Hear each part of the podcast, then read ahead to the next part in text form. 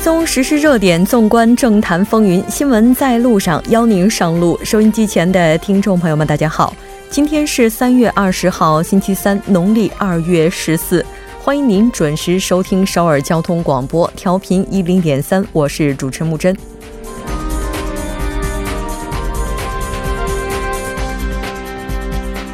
对政府质询进入第二天，国会聚焦外交、统一、安保领域对话。国务总理李洛渊、外交部长康京和统一部长官赵明军。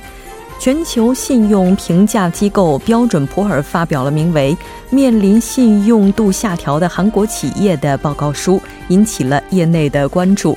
这份报告书警告称，自2018年下半年开始下滑的韩国信用度二零一九年面临的形势将更为严峻。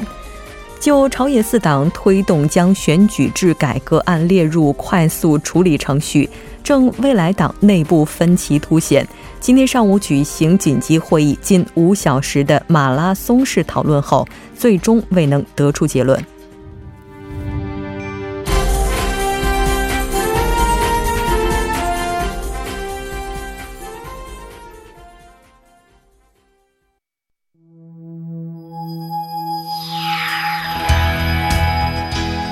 您正在收听的是 FM 一零一点三首尔交通广播新闻在路上。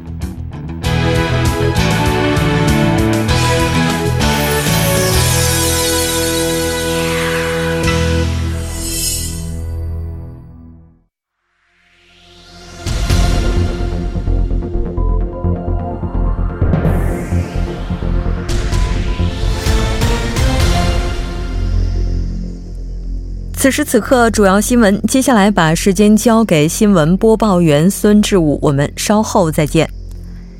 以下是本时段新闻：韩国政府调研团在今天上午召开记者会，公布调研结论。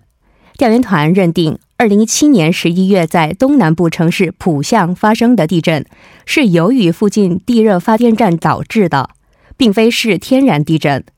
参与调研团的海外调查委员会此前分析称，为利用地热发电而向地下注入高水、高压水，激活了未知断裂带，触发了浦项地震。为调查浦项地震与地热发电之间的关系，韩国产业通商资源部于去年去年三月成立国内外专家调研团。上述结论可能给浦项市民对政府提出的索赔诉讼带来重大影响。下一条消息，今天韩国国会继续就外交、南北统一、安全领域问题对政府进行质询。其中，就第二次北美首脑会谈破裂以后，后续的应对问题成为今天最大的争论焦点。尤其是针对本月十五号，北韩外务省副相崔善基在记者会上，北韩正在考虑中断无核化谈判的发言。自由韩国党对县政府的对北政策进行了批判，同时要求政府对现有政策做出改变。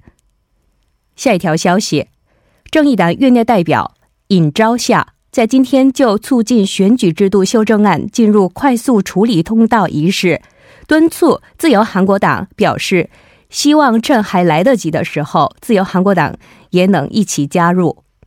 他还在当天的国会非交涉团体代表演说中控诉，自由韩国党将去年十二月份进行的五党的协商内容变成了一团废纸。自由韩国党的这一举措是轻视国民、无视国民的。下一条消息，据韩国统计厅今天发布的二零一八年婚姻离婚统计资料显示。去年全国行政机关申报的每一千人中婚姻数目为五点零件，创下一九七零年统计以来的最低纪录。统计厅分析称，主要是适龄结婚人口减少、青年层经济上很难自立等情况，对结婚率的下降产生了影响。以上就是本时段新闻。今天，国会进入了对政府质询的第二天，针对外交、统一、安保等领域展开了交锋。就相关话题，马上连线首尔迪吉特尔大学中文系的郑明书教授。郑教授，你好。主持人你好，听众朋友大家好，我是首尔 Digital 大学中国学系郑明书，非常高兴和您一起来了解今天的话题。第二天的对政府质询从今天下午两点左右是正式开始了。那这次主要针对的是外交、统一、安保。那目前，那这个各方都就哪些问题进行了相关的一些质询呢？嗯，这个国会呢对政府质询已进入第二天了。今天向伊纳江国务总理等国务委员质询了外交、统一、安保等领域的内容。那么质询的主要内容包括第二次北美领务会，呃。北北美领导会晤协议破裂之后的韩半岛形势和对北韩的有关的政策，是这次呃呃这个质质询的主要内容了。那么这些质询是今天两点钟开始进行的。自由韩国党主张说，就政府推进的开城工团的重新启动和重新启动金刚山观光等南北。呃南北韩经协的对北韩制裁有违反的可能性存在并敦促县政府该转换现行的对北政策才可以。除此之外啊韩美联合军演的调整和韩日之间的外交纠纷等问题呢也拿出来讨论。那么在进行对政府质询之之前呢有了正义党云托哈院内代表的非交涉呃，团体代表演说。那么在此次演说中，云苏哈院内代表呢强调指出，除了自由韩国党之外的四个执政党及野党，呃呃临时协议通过的选举制度改编的必要性。那么野党方面主张文在寅政府的对北政策是失败的，执政党方面就强调了仲裁北美之间外交的重要性，并呼吁为此呢要做到超党派的合作。嗯，是的。那这次各方争议的焦点又是在哪里呢？嗯，那我们呃也看一下攻防的焦点。呃，其实呢，主要攻防的内容有改革选举制度、无核化、民生苦等焦点。而这些焦点呢，实在太多了，所以紧张的情绪也随之高涨起来了。那么这次国会对政府质询是从十十九日开始，共进行四天，今天已进入第二天了。自由韩国党包括在内的野党呢，为了加强对执政党的攻击力，啊，把所谓的攻击手的国会议员呢安排在前锋。那么，共同民主党也为了对应野党的攻势，把专家部署在前线，主要是为了说明县政府的政策运营方向。那么，在国会十九日讨论政治领域，二十日也就是今天讨论外交、统一、安保领域领域。二十一号的话，明天将讨论经济。二十二日后天吧，就教育、社会、文化领域进行一系列的对政府的质询。那么政治领域的攻防焦点是选举制改编案和检察及警方的，也就是监警的啊，检警的这个搜查权，也就是调查权的调整。以及高位公职者非法行为的调查处等内容。那么，外交安保统一领域的攻防焦点，则是北美领导会晤破裂的后续工作及对应方案是什么？最近媒体报道，北韩重新启动导弹试验，于是呢，对无核化、无核化也会感到不安。于是呢，对对此的后续对应策又是什么？再来是韩美同盟不如以往等这些内容呢，都是呃攻防的焦点。嗯，是的。在今天，我们看到在野党是批判执政党的外交无能，而民主党呢则表示，在目前的情况之下，文总统的重要性反而是更增加了。国务总理李洛渊呢也表示，河内会晤之后，特朗普曾经数次致电文总统请求斡旋。呃，当然，我们也看到县政府是表示正在寻求说服北韩的方案。在这个情况之下，我们也看到北韩的最新动向。近日来是召集了驻中国、俄罗斯以及联合国的多位驻外大使。有分析表示，这个可能是要探讨乌核化问题。那我们也来看一下相关的这个报道。哎，好的。北韩方面呢，预告说，金正恩国务委员长就北韩对试验发射暂停期将会表态之后呢，驻中国、俄罗斯、联合国北韩大使被传出是十九日已召集在北韩。那么这些北韩大使实际上站在无核化问题的核心地位，于是呢备受媒体的关注。北韩召集这些大使可以说是不同寻常的事情。那么媒体方面还有外界外交界非常关注。那么十九日。崔顺熙北韩外务省呢紧急召开的记者会。当时呢，崔顺熙表示，金正恩正在考虑是否要中断与美国的协商，并说日后会发表撤回核导弹的试验及发射的暂停期，也就是 Mura Muratonium 的有关内容等日后的行动计划。据分析，金正恩会会在二十日左右呢召开记者会的风声不断，并分析说，北韩召集北韩大使，呃，很有可能与这个有关系。也有分析说，驻中国俄罗斯联合国大使召集在北韩一事，意味着北美关系的战略性决断。但是呢，也有分析，呃，这个呃，这个北美关系的战略性决断即将会呃发表出来。但是呢，也有分析称，呃，也有分析说，这只不过是为了参加。公关呃负责人的年度会议而已，还有说是下个月将要举行的高呃最高人民会议第四届一次会议，呃，于是呢，驻中国俄罗斯联合国大使呢召集在北韩，应该是与这个事情有关系。嗯，是的。那当然，目前美国和这个北韩之间的沟通和对话，我们看到并不是特别顺畅的。包括正在日内瓦举行的相关会议上，美方也是进一步阐明了立场，希望能够敦促北韩完全的契合。那除了在今天的对政府质询当中提到了这个南北之间的问题，包括北韩和美国之间的问题之外，那这次同样也是涉及到了权力高层的一些问题。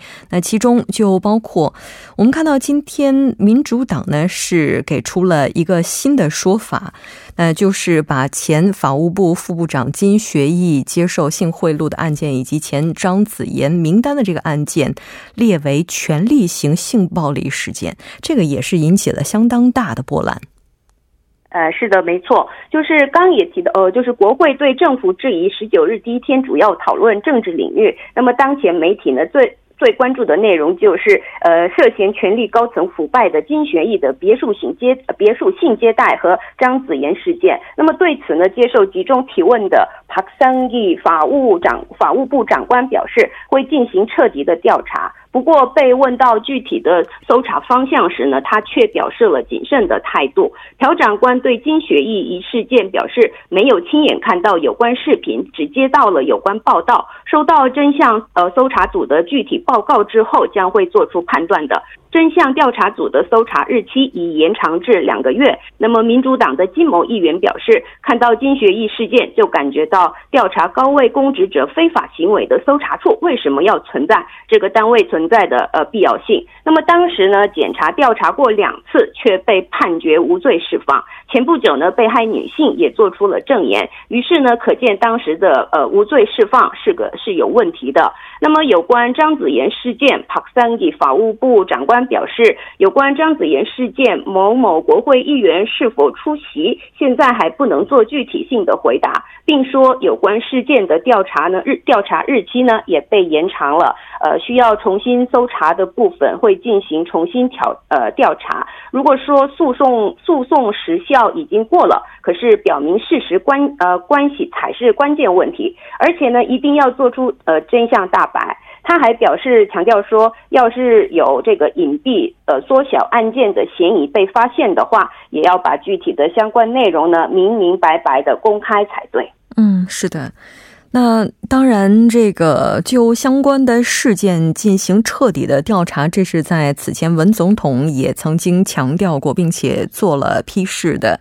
在今天，民主党再次把相关的案件定义为权力型性犯罪。当然，我们也看到有矛头，有分析认为这个矛头是直指现在韩国党的代表黄教安以及前这个民政首席的。当然，这个事件在朝野之间依然是存在着非常大的争议，包括公搜处的设立问题，在朝野之间依然还是没有一个定论。那当然，到目前为止，我们看。到这个，应该说对国会的现在对政府质询是依然在进行当中，实时的消息我们也这个应该会继续在为大家及时的更新。非常感谢郑教授带来今天的这一期节目，我们下期再见。谢谢。接下来关注一下这一时段的路况、交通以及气象信息。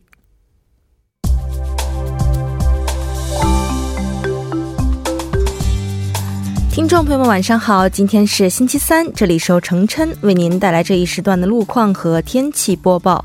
现在是晚间六点十六分。我们先来关注一下目前时段首尔市的实时路况。第一条消息来自内部循环路圣水大桥方向，城山交叉路至红志门隧道，真灵交叉路至中岩分岔口。以上两条路段目前呢都是由于行驶车辆的增多而交通停滞。目前相反方向的拥堵路段主要是集中在月谷交叉路至吉阴交叉路以及红记交叉路至延禧交叉路这两条路段，还望途经的车主们保持安全车距，小心驾驶。好，接下来是在汝宜大方路汝宜桥南端至大方地下车道这一路段，目前在该路段的二车道上发生了一起交通事故，相关人员正在积极的处理事故之中，还望后续车辆参考相应路段提前变道行驶。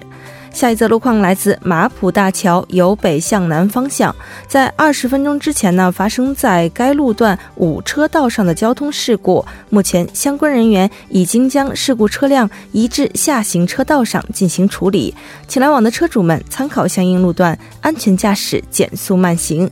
好，我们来关注天气。本轮的降雨呢，预计会在明天的上午时段结束。目前中部地区受到低气压的影响，多数地区的阴雨天气仍在发展之中。到二十一日，也就是明天为止，目前受降雨影响的部分地区将会出现啊电闪雷鸣以及大风等现象。公众在外出时呢，需要注意防范降雨导致的道路湿滑等不利影响。那降雨过后，从本周五开始，新一轮的弱冷空气。将会给韩国多数地区带来一轮降温过程。最近气温反复波动，公众在外出时呢，仍需要做好保暖工作，小心换季感冒。好，我们先来关注一下首尔市未来二十四小时的具体播报情况。今天夜间至明天凌晨阴转小雨，最低气温九度；明天白天多云转晴，最高气温十三度。好的，以上就是这一时段的天气与路况信息，我们稍后再见。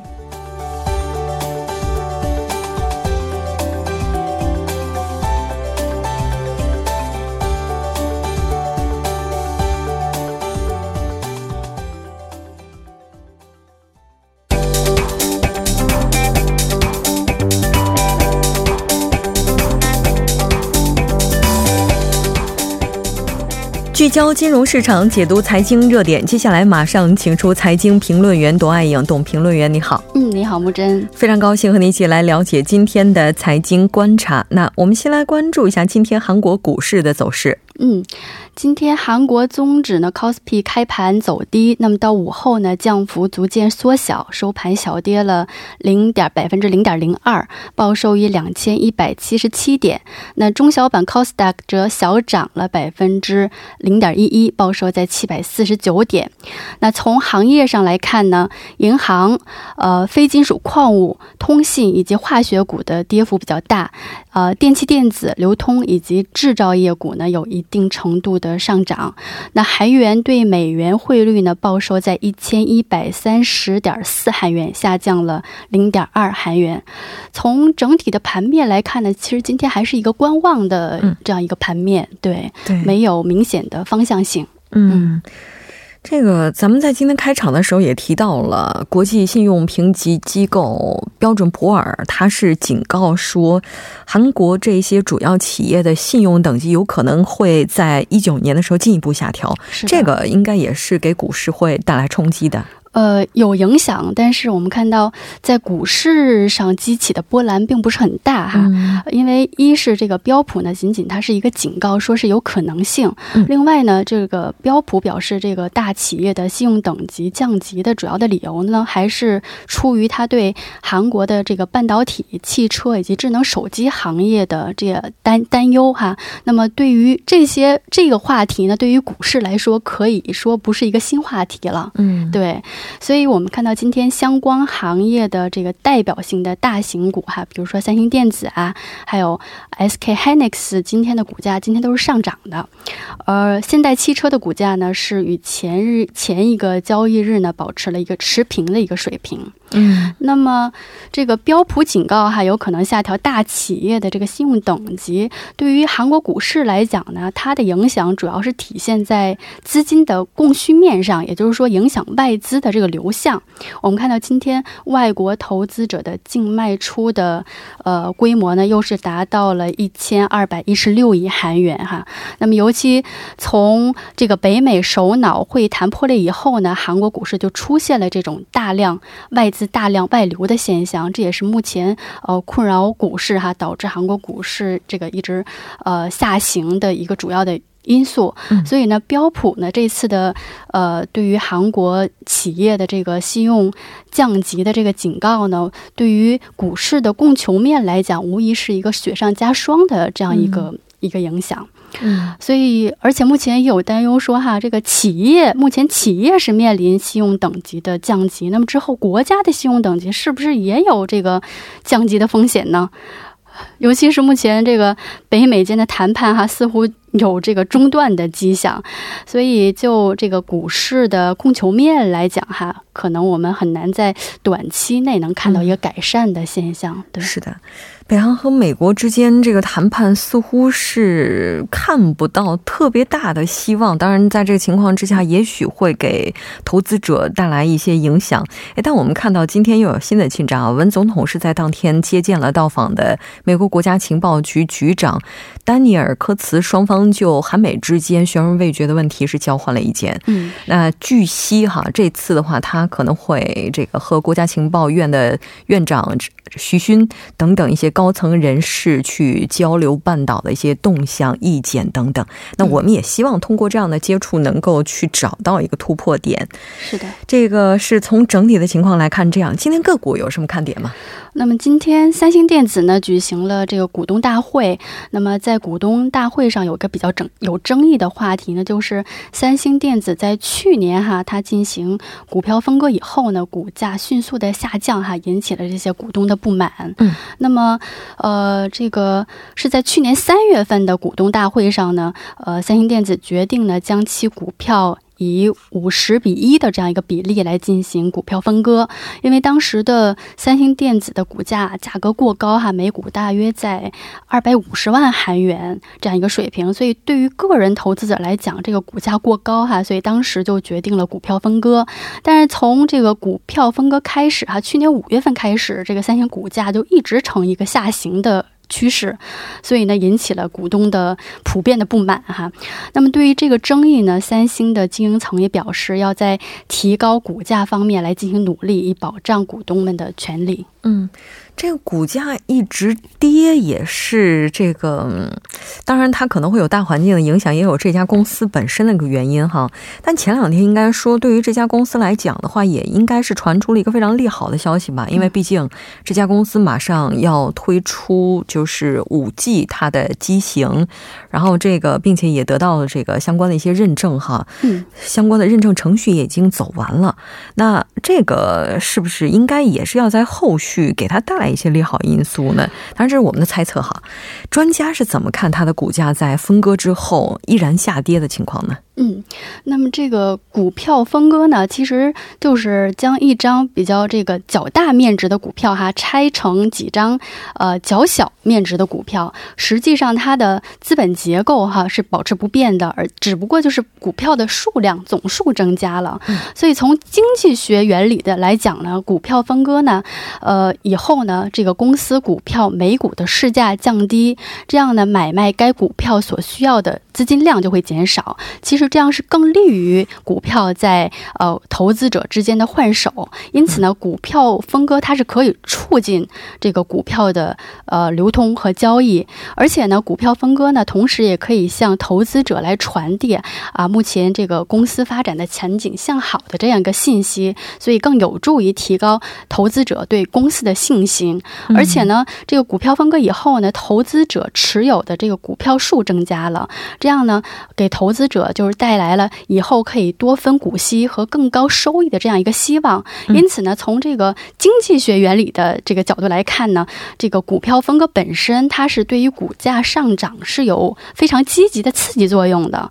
所以目前大部分这个专家就认为呢，三星呃股价呢之所以从去年开始一直呈现一个下跌的一个趋势呢，其实主要是受到这个。国际半导体市场的这个整体环境恶化，所以直接导致了三星半导体部门的业绩的下滑，与股票分割并没有直接的关系。嗯嗯，也就是说，从经济学原理上来看的话，对股票进行分割，它是对一个公司去融资啊，包括等等各方面都是有利的。是，但三星电子这边是在股票这个对它进行分割了之后，反而是迅速下降了。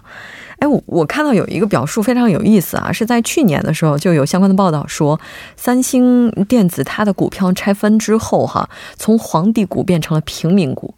也就是说，之前因为美股的价格是特别的高，那大家会觉得就是有点难以企及。但是现在的话，这个似乎变得离我们很近了，但价格也往下跌了。是因为当时拆分之前，它的美股价格大概在二百五十万韩元左右一股哈，对。然后它进行拆分之后，是以五十比一的这样比例拆分的，所以拆分后的价格就在五五万韩元左右哈。那么当然，目前已经降到四月。四万韩元这个以上的这样一个一个一个水平，对，这懂了。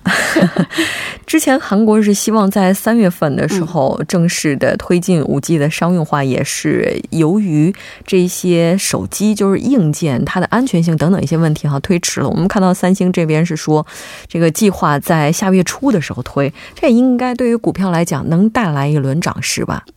呃，其实目前呢，三星电子的手机部门业绩是向好的。就是包括它不久前推出了这个 Galaxy 十，它上市以后呢，初期市场反应非常好哈。那么业界也预测呢，一九年这个 Galaxy 十的机型的销售量可能会达到四千万部哈。那么虽然如此呢，业界对于三星电子的业绩能够有多大程度的改善还是比较悲观的哈。